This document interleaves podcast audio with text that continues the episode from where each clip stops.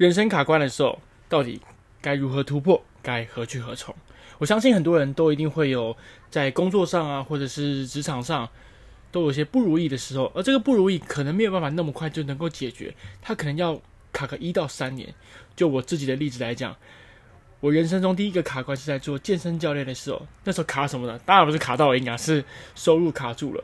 我当时是二零一四年时还在做健身教练，那时我入行第三年。哦，那我是视为一个习惯了，我都很习惯去计算我的薪水大概多少啊。多数时候，以健身教练的业绩稳定在二十到三十万的状况下，平均你上一堂可以拿到七百块的薪水，就是底薪啊、业绩奖金、上课奖金加一加，大概是七百块。然后接着你再用这个数字乘上你当月上课的数量。以平均在俱乐部来讲，我们可能一个月要上一百二十到一百五十堂课的状态下，收入可能就是八万到十万左右。所以年收一百啊到一百五十万是多数健身教练的收入极限。然后你就过这样的生活，过一辈子了。那这样子有不好吗？其实这个好或不好很看个人啦。因为以这样的收入来讲，你每个月如果你能够存一半的话，也就是说十万存一半有五万，对吧？你可能拼个三到五年，不是在台北的话，应该存到钱买头期款没有问题。接着你就去投资，把钱存在定存股啊、ETF，或者是投资一些虚拟货币，然后买低卖高，你久了生活也不错。但这样子最大的缺点是什么？就是少了乐趣。所以我就在想说，我想要做个转换。所以一开始我在健身教练爬到主管后，再从主管爬到连锁健身工作室的区经理，最后面再做到讲师。然后一直到现在，我的创业已经将近八百多天了，但是我也感觉到我自己的目前的极限了。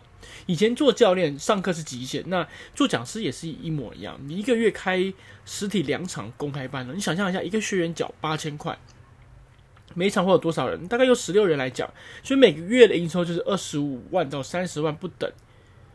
然后可能一年你可以赚三百多万，净利可能是两百五到三百万左右。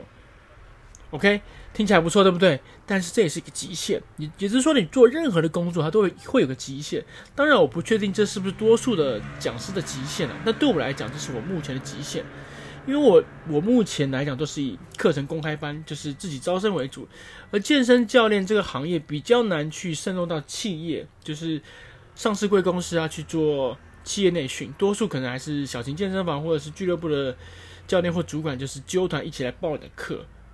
那当然啦，这样子来讲讲的少，可是利润高。可它缺点就是你的极限就在那里，而且呢，你可能会想说，哎，我可以多开几堂课啊，也一个月开三次啊，四次不就好了嘛？但依照过去我的经验，你那个价格越高的课程，你那个招生期就会越长。举例来讲，那个一门一万六到一万八千元的课程，它不见得能够像一天六千到九千元的课程可以招生到十六到二十四人，所以多数的实际情况可能就是十到十二人左右。甚至是再低一点，当然了，人数少有好处啊，利润高，然后你可以有更多的时间跟学员互动。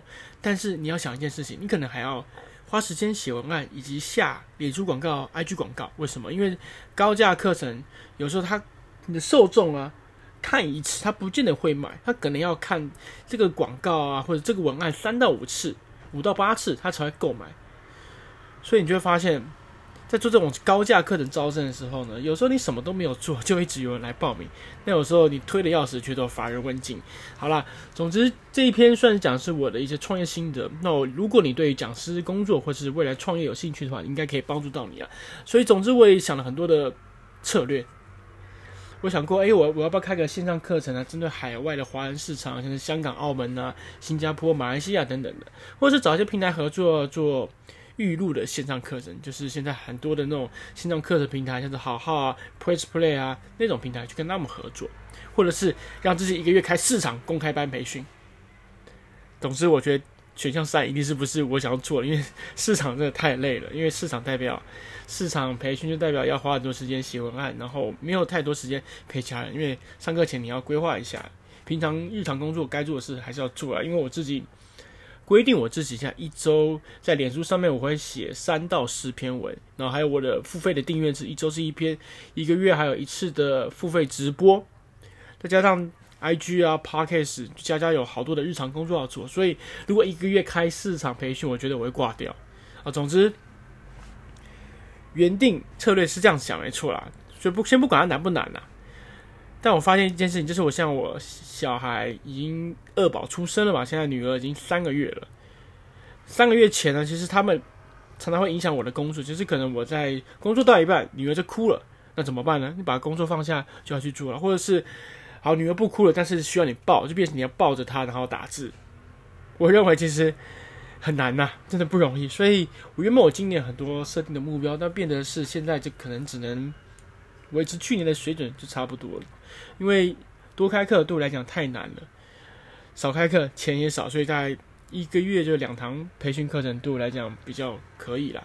所以，总之就是大概是这样子啊，就是跟大家分享一下我的一些创业心得。所以，如果你要创业，然后你有生小孩，你就发现你要维持你平常的一个工作表现就很难了。OK，好啦，今天这一集没有什么太多重点，主主要是闲聊一下我的一些创业心得。OK，那如果你喜欢我。这种闲聊的形式的话，也欢迎就是留言给我，让我知道这样的方式对你来讲也有帮助。OK，那今天的分享就到这边，我们下次见，我是查德，拜拜。